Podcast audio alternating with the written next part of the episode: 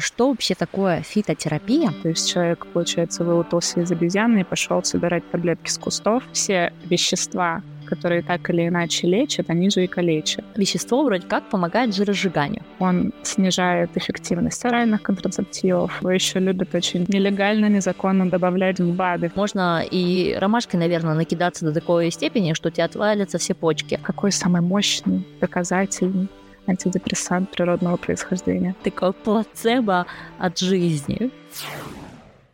Ой, вы земляне, всем привет! Меня зовут Амина Мирсакиева, я физик в немецкой индустрии, и это подкаст «Белка и стрелка». В этом подкасте мы говорим простым языком о науке, которая станет нашей реальностью лет через 5-10. Пятый сезон посвящен вам, мои дорогие земляне. Мы говорим о том, что вы можете применить в вашей жизни уже сегодня. И прежде чем мы перейдем к теме сегодняшнего дня — фитотерапии, я хочу рассказать вам о сервисе Ясно, который поддержал выход этого эпизода. Постоянный слушатель знает, что в 2020 году я пережила вторую депрессию. В инфобоксе я оставлю ссылки на мою историю, как я выходила с антидепрессантов, как училась заново ходить и бегать, какие книги помогли мне помимо психотерапии. В этом году я начала новую работу, и, использовав код одной из гостей подкаста, я сама воспользовалась сервисом Ясно. Не хотелось, знаете ли, снова впасть в депрессию.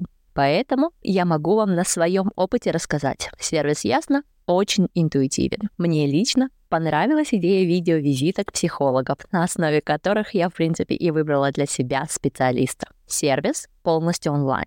Поэтому сессии проводились тогда, когда это было удобно мне и там, где это было удобно мне. Скидка 20% на первую сессию по промокоду «Белка-стрелка» латиницей. Повторю по буквам. B-E-L-K-A-S T-R-E-L-K-A.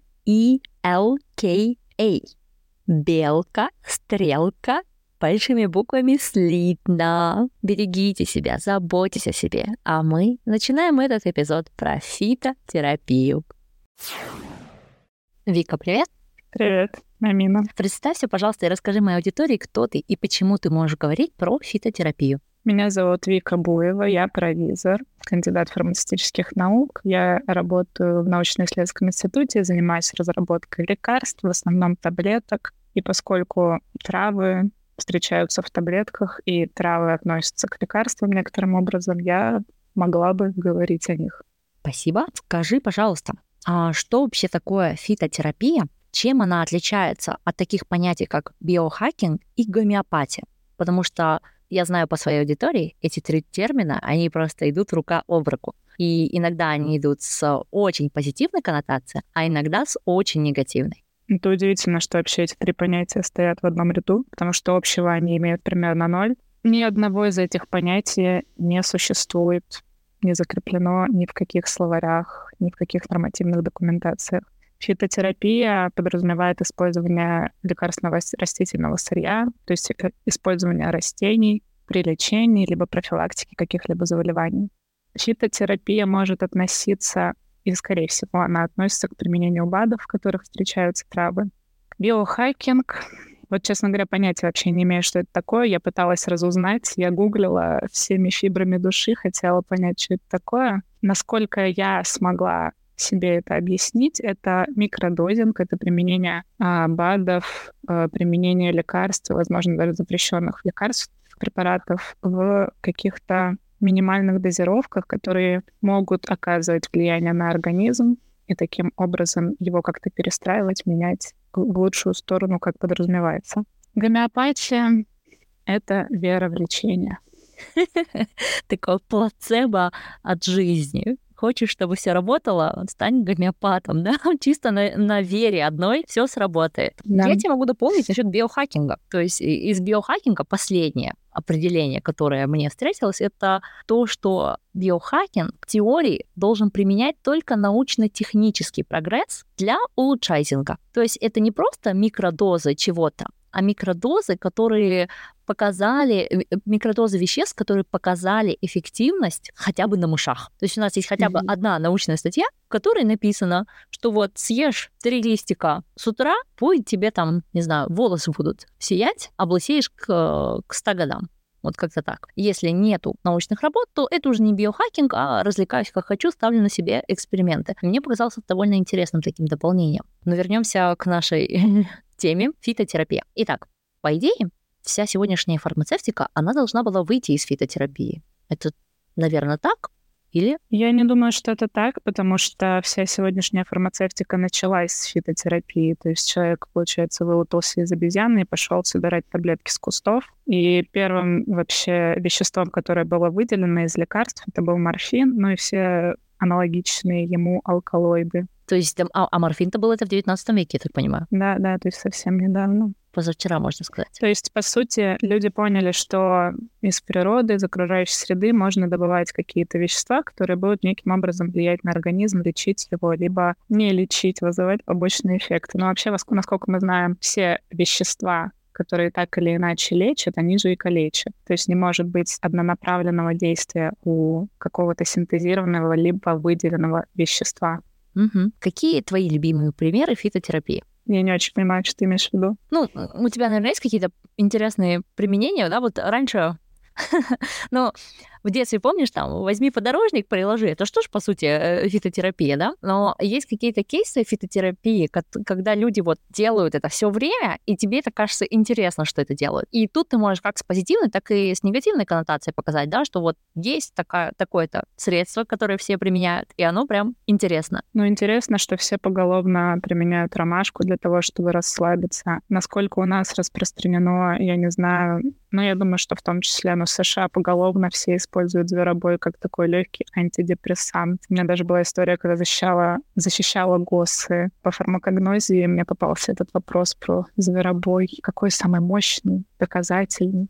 Антидепрессант природного происхождения. И он действительно мощный и доказанный? Ну, знаешь, такие результаты контроверсал на самом деле. Нет однозначного ответа. Если мы по лекарственным препаратам, там, там, я не знаю, то, что ибупрофен помогает от боли однозначно, то того же самого мы про зверобой сказать не можем, потому что одни подтверждают это, другие не подтверждают. Mm, то есть очень много плацебо-эффекта, который смазывает все результаты, и, и непонятно, работает, не работает. Да, в том числе. Окей. Мне из последнего очень нравится вещество, которое называется берберин, который сейчас просто заполонил э, весь ТикТок, Инстаграм. И идея у этого берберина в том, что вещество вроде как помогает жиросжиганию. И когда я рассказала об этом э, своему коллеге из Индии, он такой, так, э, у нас, у нас полстраны его пьют, и видишь, мы все худенькие. Он, правда, мне рассказал еще про парочку других веществ, которые пьют в Индии на, э, просто нормальном таком ежедневном, ежедневной рутине, и некоторые из них работали как наша ромашка,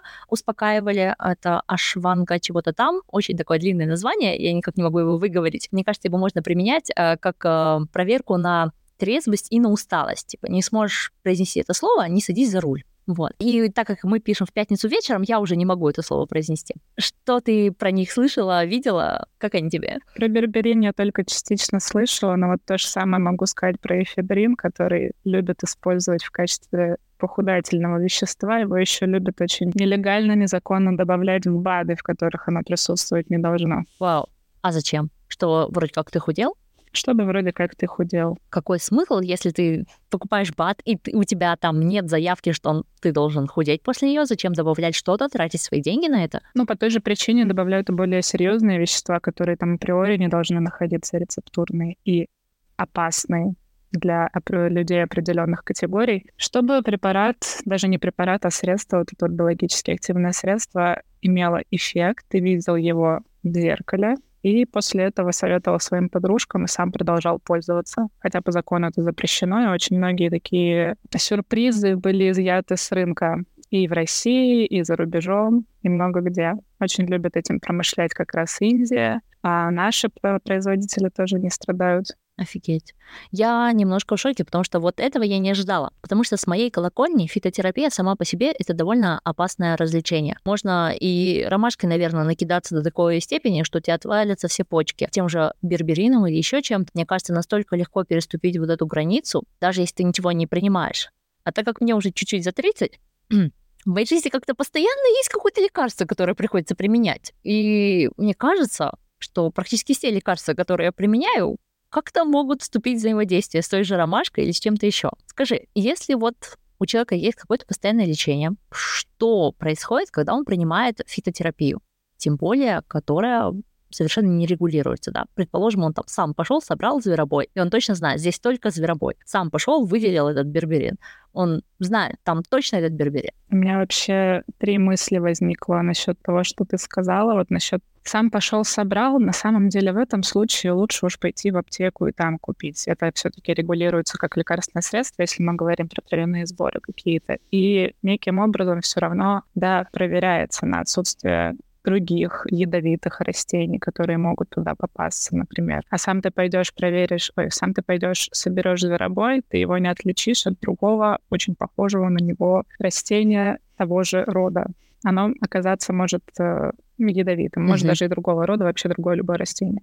Похоже, но ядовит. Взаимодействие лекарств с травами интересный вопрос, но он мало изучен. Его сейчас пытаются как раз э, обкашливать всякими разными способами. Но дело в том, что травы вообще в целом полностью сложно изучить, потому что в них содержание действующих веществ овер до хрена. И мы не можем выделить, во-первых, каждое вещество из каждого листика и понять, как оно влияет на организм. Мы не до конца понимаем, как синтетические индивидуальные компоненты влияют на организм, что уж говорить про такие многогранные вещи, как э, растения, которые сами себя хозяева, которые сами там что-то синтезируют, еще мутируют в процессе, могут приобрести либо что-то потерять. Поэтому есть какие-то уже установленные взаимодействия между наиболее популярно используемыми а, растениями и также наиболее широко назначаемыми препаратами. Например, тот же зверобой, который любят у нас, который любят за рубежом, он вообще реагирует практически совсем. Он снижает эффективность оральных контрацептивов, он снижает эффективность веществ, которые используются в сердечно-сосудистой практике. Есть даже целый а, список, Майо Клиник, по-моему, опубликовали целый список растений, которые нельзя принимать параллельно с препаратами там, для снижения давления или антиаритмическими. Mm. И там зверобой на первом месте. Не на первом месте он в их числе. Там же и гинго белоба, там же расторопша, еще там какие-то, но я не углублялась. Ну, обожаю гинго. Мне очень нравится, как все ее пьют, но при этом ничего не делают для того, чтобы мозг дальше развивался. И это такое, такая волшебная таблеточка, которая вроде как должна отдалять все заболевания мозга, но сама по себе она, конечно, работать не будет, потому что если мозгом не пользоваться, он, как любая мышца в нашем теле, атрофируется и превратится в, не знаю, сухое нечто. Хотя мозг — это не мышца, но подход точно такой же. Организм уничтожает все, что ему не нужно, все, чем он плохо пользуется. Так что пользуйтесь, пожалуйста, своим мозгом. Я решила тут, э, знаешь, спросить у искусственного интеллекта, что он нам подсказал, какие есть успешные случаи фитотерапии, ставшие в итоге современными лекарствами. То есть такая история фитотерапии, переходящая в современную большую фарму большую малую. Тут уж как пойдет. Некоторые мне знакомы, а, вот аспирин, например, но остальные я даже не знала до этого списка, что такие лекарства существуют, потому что все-таки я не химик-фармацевт. А дигоксин, паклитоксел, я даже, мне кажется, неправильно это прочитала, а кинин, эфедрин. Тебе знакомы эти названия? Или искусственный интеллект, как всегда, прикололся и сам изобрел э, лекарства? Да, знакомы. Они как раз были получены из растений впервые. То есть их о них узнали, когда получили их из растений. Точнее, сначала растения эти использовали, а потом уже с прогрессом технологий смогли эти вещества достать. Расскажешь про них что-нибудь интересное? Что-нибудь интересное? Ну, могу сказать про аспирин. Вообще, почему-то я очень часто читаю в интернетах, что именно аспирин получили из ивы, но получили это на самом деле салициловую кислоту. Изначально кору ивы использовали как э, противовоспалительное, обезболивающее, там, жаропонижающее, потом получили салициловую кислоту из нее, а уже после этого и принимали ее внутрь. После того, как поняли, что она очень сильно агрессивное воздействие на желудок оказывает, ее немножко видоизменили получили ацетилсалициловую кислоту, нынешний аспирин. Ну и сейчас мы знаем, что аспирин и вообще все НПВС не очень дружат со слизистой желудка, точнее, наоборот, слизистая желудка их не очень любят. Ну, такие дела. Что такое НПВС? Нестероидные противовоспалительные средства. Там же ибупрофен, кетопрофен, диклофенак, вот это все. Все, кроме парацетамола. Mm, какой он котик. В принципе, существует довольно много таких, наверное, веществ. Ты расскажешь, я сразу вспоминаю про хинин, и про Нобелевскую премию 2015 года, где половина Нобелевской премии ушла китайской исследовательнице с прекрасным именем Ту Ю, From Me to You, э, если вы не поняли прикол. А, вот, и эта исследователь, исследовательница в 1970-х годах а, занималась разными веществами, используемыми в китайской медицине. И мне так нравится, как современное общество обожает брать этот пример и говорить, что вот, пожалуйста, традиционная медицина в чистом виде получила Нобелевскую премию. Но это же даже рядом не так. В традиционной китайской медицине там тысячи разных веществ. Одно вещество прошло строго научную проверку, было выделено, показало действительно эффективность, так же, как в свое время показал э, аспирин, ну, салициловая кислота, а потом аспирин какая, как, какая же эта традиционная медицина получила Нобелевскую премию? Это, это конкретная химия получила Нобелевскую премию, и просто в данном случае источником стала китайская медицина. А до этого была Ива, которая стала, я не знаю, Ива это чья медицина? Пусть будет наша. Советская. СНГшная традиционная медицина с Ивой. Как тебе этот кейс? Он вообще часто на твоей памяти муссируется в обществе как пример вот этого я вот даже не знаю, как правильно сказать. Фитотерапия сама по себе же неплохая вещь, но вот это вот возведение ее в непонятный ранг и... В культ. Да, в культ. Мне не хватает вот термина. Вот культ идеально подходит. Культ фи- фитотерапии. Как тебе этот пример? Слушай, я этот пример вообще впервые слышу. Я не склонна запоминать там имена, фамилии, вообще Нобелевские какие-то премии полученный за что-то. Однозначно я, наверное, согласна с тобой, не согласна с тем, что это премия за традиционную, традиционную, нетрадиционную медицину. Что это? Нетрадиционная медицина. Это традиционная, но она она, она традиционная, ну... Традиционная у них медицина, да? Да, традиционная у них медицина, и она как бы традиционна, но это же не вся медицина это не всю медицину провели. Есть целая байка о том, что Тую незаслуженно получила эту самую Нобелевскую премию, потому что в тот год в то время, когда она работала а, над этим веществом, а вещество называется артемисинин, его получили из лекарства со схожим названием, артемис или как-то так, а, но помимо Тую работала просто целый НИИ целый исследовательский центр вот таких вот химиков, каждый работал над своим веществом, кто-то работал в 2, 3, 4 человека над э, одним веществом, и в итоге эффективность показал вот этот вот артемисинин, но остальные не показали. И вот, вот это вот то, что не показали, то, что огромное количество химиков доказало, что вот это, вот это, вот это неэффективно, и это был эффект плацебо, это осталось за скобками, и народ как бы не понимает, что не все из фитотерапии имеет эффект, что большинство вещей из фитотерапии как раз-таки основывается на плацебо. И учитывая, как народ пьет эти лекарства, эти травки, это скорее уже даже гомеопатия, да, то есть когда разводят концентрацию до почти нуля. Я как фанат, на самом деле, Нобелевской премии вот с 15 года так и бомблю на, насчет вот этой тую и насчет того, как вообще политика забралась э, в святая святых в нормальные Нобелевские премии. У меня есть, у меня есть теория о нормальных Нобелевских премиях и ненормальных. Вот. Расскажи, пожалуйста, чем травы отличаются от э, таблеток или других продуктов фармацевтики? То есть вот почему это фитотерапия, а вон то это лекарство? А фитотерапия — это применение именно БАДов, которые содержат в себе растения того или иного происхождения. А терапия лекарствами, вот именно лекарствами, которые, закрепля...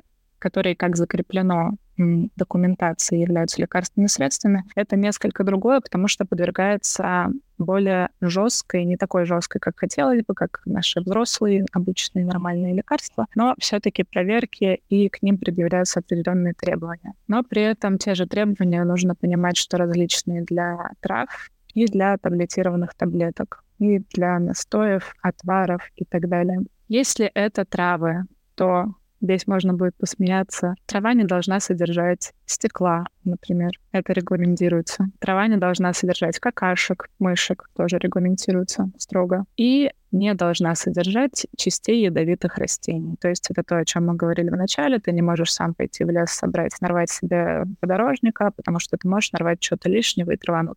А в остальном трава может содержать все, что угодно. Она может содержать другие не ядовитые, но при этом обладающие какой-то фармакологической активностью другие растения. Она может содержать песок, траву, может содержать вообще некрасивую траву, то есть выцветшую такую, немного пожухлую. Что касается таблетированных растений, то там как будто бы они больше безопаснее, на мой взгляд, потому что, например, э, чтобы получить э, таблетки из травы, нам нужно достать определенные вещества из этой травы, то есть экстрагировать их оттуда определенными, ну, обычно это спирт или горячая вода, или какие-то другие органические растворители.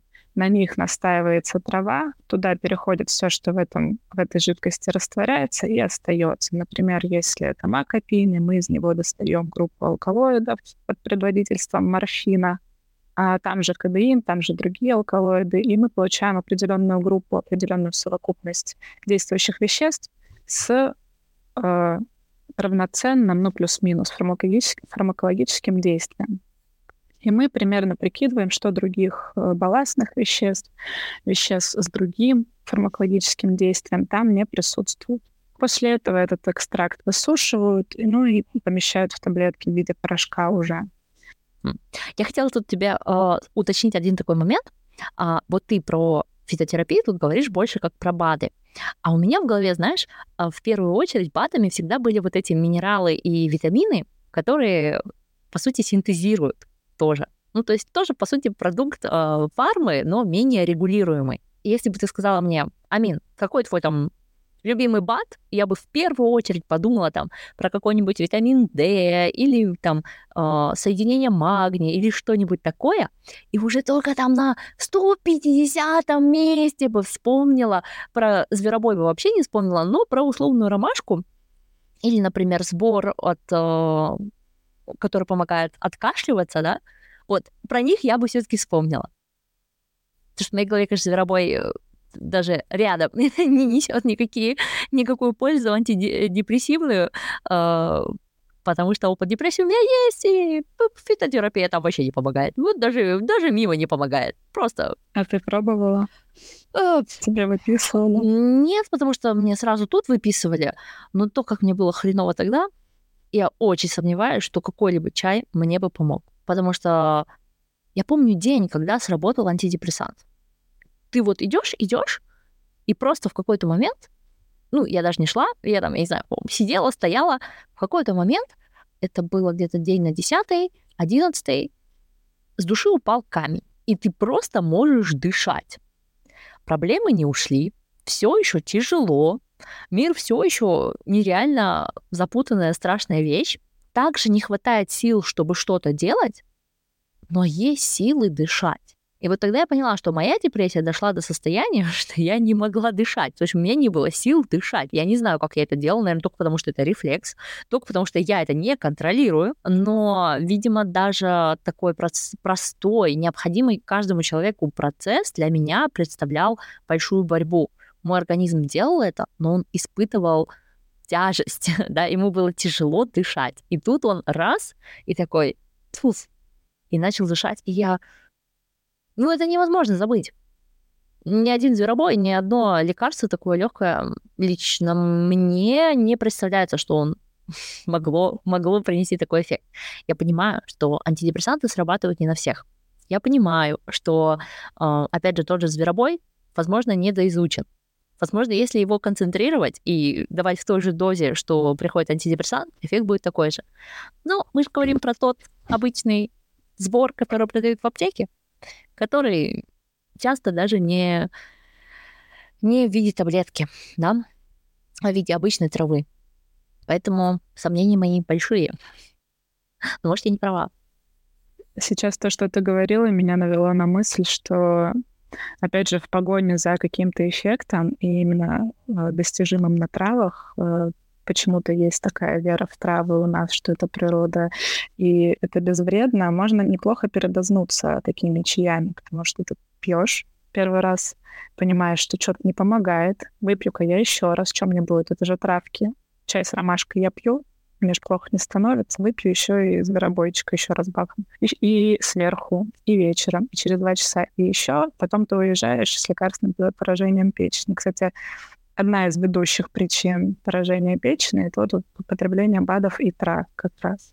Это вообще меня не удивляет. э, удивляюсь, что это только причина поражения печени. Я бы, например, еще ожидала, что было бы поражение там, сердечной мышцы какой-нибудь, э, поражение процессов когнитивных способностей, да, потому что, ну, мозг, конечно же, мало что пропускает в себя. Слава богу, у нас есть барьеры. Если на сердце и печень мы можем воздействовать э, э, намного легче, чем на мозг, конечно же, сердце и печень будут страдать чаще, чем мозг. Но все-таки у нас есть э, отдельные вещества, вроде как трава, та самая трава, э, которая официально не вредит когнитивным способностям, но если вы хоть раз были в том же Амстердаме и заходили во все эти кофешопы и общались с этими прекрасными ребятами, замечательными просто людьми, которые по 20-30 лет продают эту самую траву и также ее потребляют, вы, наверное, заметили, какие-то эффекты, которые почему-то в задокументированной науке не отображаются, и считается, что этого нет.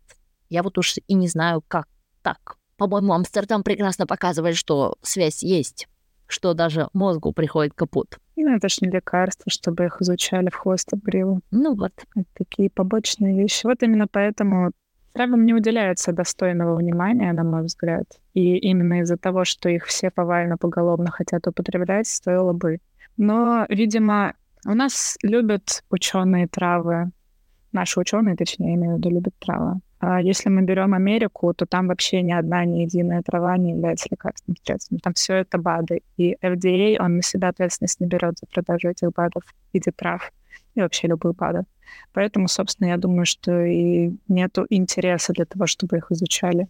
Потому что твой продукт, если ты выпустил на рынок э, какой-то умопомрачительный, э, снимающий э, депрессию, похудательный бат без побочных эффектов. Тебе нужно так сильно его доказать, чтобы FDA его пропустил и зарегистрировал как лекарство. Но никто этим не занимается, потому что такого нету. Еще не нашли, может быть, и есть, но еще не нашли. Вопрос денег, конечно, это же пока что в нашем обществе капиталистическом не очень выгодно доказывать, что лекарства и травы — это одно и то же, да, и не всегда выгодно из травы делать стопроцентное лекарство.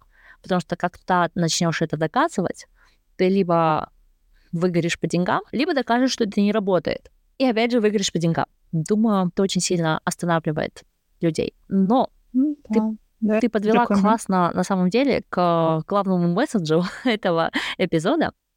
Дело в том, что в десятых числах августа 23 года ВОЗ наш любимый, обожаемый, кормились, можно сказать, наш. Эх, тебе тоже ВОЗ, да, платит за все твои работы? Согла- согласно моим хейтерам. Да, мне все... Слушай, да, мне недавно начали писать производители лекарств. Ну, БАДы давно уже писали. Мне недавно э, безрецептурное лекарство на рекламу попросилось. Я офигела. Вот.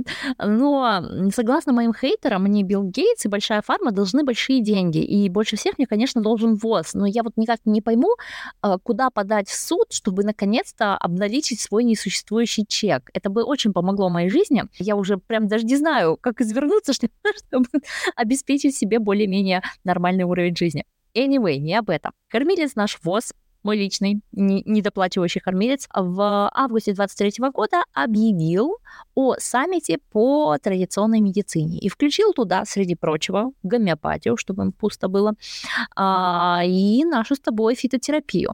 Включили, правда, ее под названием Herbal Medicine, и ради интереса я залезла и посмотрела, а сколько сейчас вообще есть научных статей про фитотерапию. И я прямо очень так напряглась, потому что и хорошо напряглась, и плохо. Во-первых, я не знала, что столько научных журналов изучает фитотерапию. Поразило качество этих научных журналов. Ну, то есть на первом месте идет MDPI, у которого импакт-фактор 41.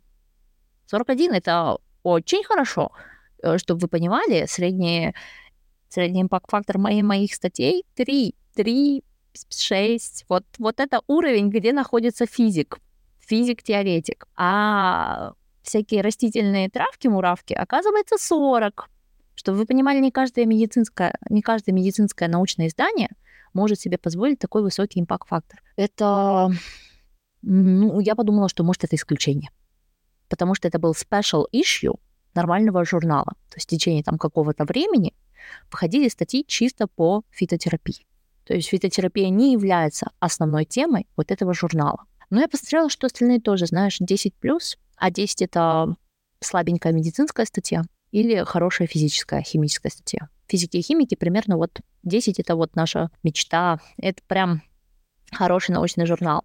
А для медицины, конечно, маловато потому что медицина должна себя цитировать намного чаще, соответственно, и импакт-факторы все повыше. И вот этот саммит, который объявил ВОЗ, саммит по традиционной медицине, он просто превратил Твиттер в огромный такой срач. То есть мало того, что там этот Твиттер сам по себе задыхается после того, как в него пришел Илон Маск, тут еще добавилось от э, фитотерапии, традиционной медицины и гомеопатии то, что это все смешали в одно, это очень и очень плохо. И, наверное, стоит 10 тысяч раз проговорить. Гомеопатия. Вам вначале сказали, это вера в чудо. Там нету веществ, там нечему работать. Если гомеопатия работает, вам просто повезло. Вы самоизлечились. Все. Действительно, упование на чудо — это, послед... Э, пожалуй, что последняя стадия терапии. Угу, вот. Ну, то есть, если вы там, я не знаю, болеете очень серьезным заболеванием, и вот действительно медицина вам не помогает, традиционная, нормальная, доказательная, то тогда взять вещи и пойти к гомеопату, когда тебе до смерти осталось 10 дней, ну, в принципе, why not? Но когда у тебя впереди еще там лет 10-20 тебе обещают, просто пройди традиционное лечение, но ты выбираешь идти в гомеопатию, потому что вам заплатила большая фарма, а я вот муравочкой, это очень опасно. Фитотерапия не имеет к гомеопатии никакого отношения. Вы это уже поняли с самого начала этого эпизода. Надеюсь, вы вот прям осознали. Традиционная медицина — это не всегда фитотерапия. Потому что традиционная китайская медицина, да, произвела несколько лекарств, да, есть там что-то эффективное, но где вы слышали десятки тысяч Нобелевских премий по китайской традиционной медицине? Одно вещество. Одно вещество показало свое, свой плюс. И таких, наверное, еще может наберется пару десятков из тысяч. Так что осознавайте, что вы делаете, не хейтите фитотерапию, но и относитесь к ней серьезно. Какое бы наставление ты, Вика, дала бы всем любителям фитотерапии, а потом всем хейтерам фитотерапии? Ну, всем любителям фитотерапии, наверное, обращать, точнее, иметь в виду, что одна единственная, может быть, Нобелевская премия, полученная за традиционную медицину, скрывает за собой десятки, сотни веществ, которые эффекта не дали, которые ничего не доказали. Ну, в принципе, как вообще вся медицина, она этим грешит, публикует только позитивные результаты, а негативные пытается скрывать и хейтерам, да? Хейтерам особенно. Мне кажется, это тоже важно, потому что вот прям ну, очень плохо относиться к фитотерапии, come on, тогда бы у нас не было ни лекарства от малярии, ни лекарства, вот ни аспирина того же, да? Ну, то есть это работает, но как работает, с какими последствиями, тут нужно тоже с головой заходить. А говорить, что я не буду принимать никаких ПАДов, я не буду принимать никакую фитотерапию, это же тоже крайность. И это же тоже про какие-то тревожности и непонимание, как работает современный мир. А он, он не черно-белый. Ну да, до сих пор многие вещества, которые применяют в нормальной доказательной медицине, как мы любим ее называть, а до сих пор выделяют их из растений. Тот же дигоксин из натрисянки выделяют, тот же хинин, про который ты сказала, из хинного дерева выделяют, потому что производство, синтетическое производство очень дорогое и неоправданно.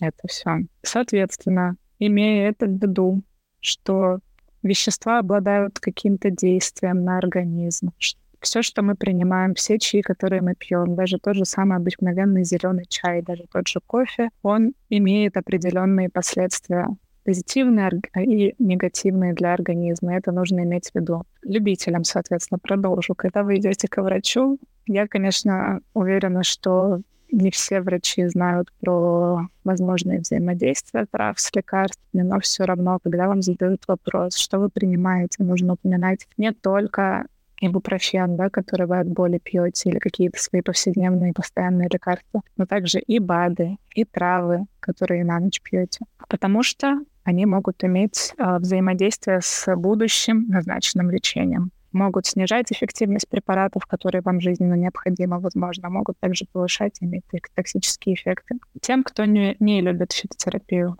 живите, Одной проблемой меньше для вас. Ну как одной проблемы меньше? Ведь фитотерапия, которая эффективная, она же решает тоже что-то, да? Другое дело, что мы не знаем, что.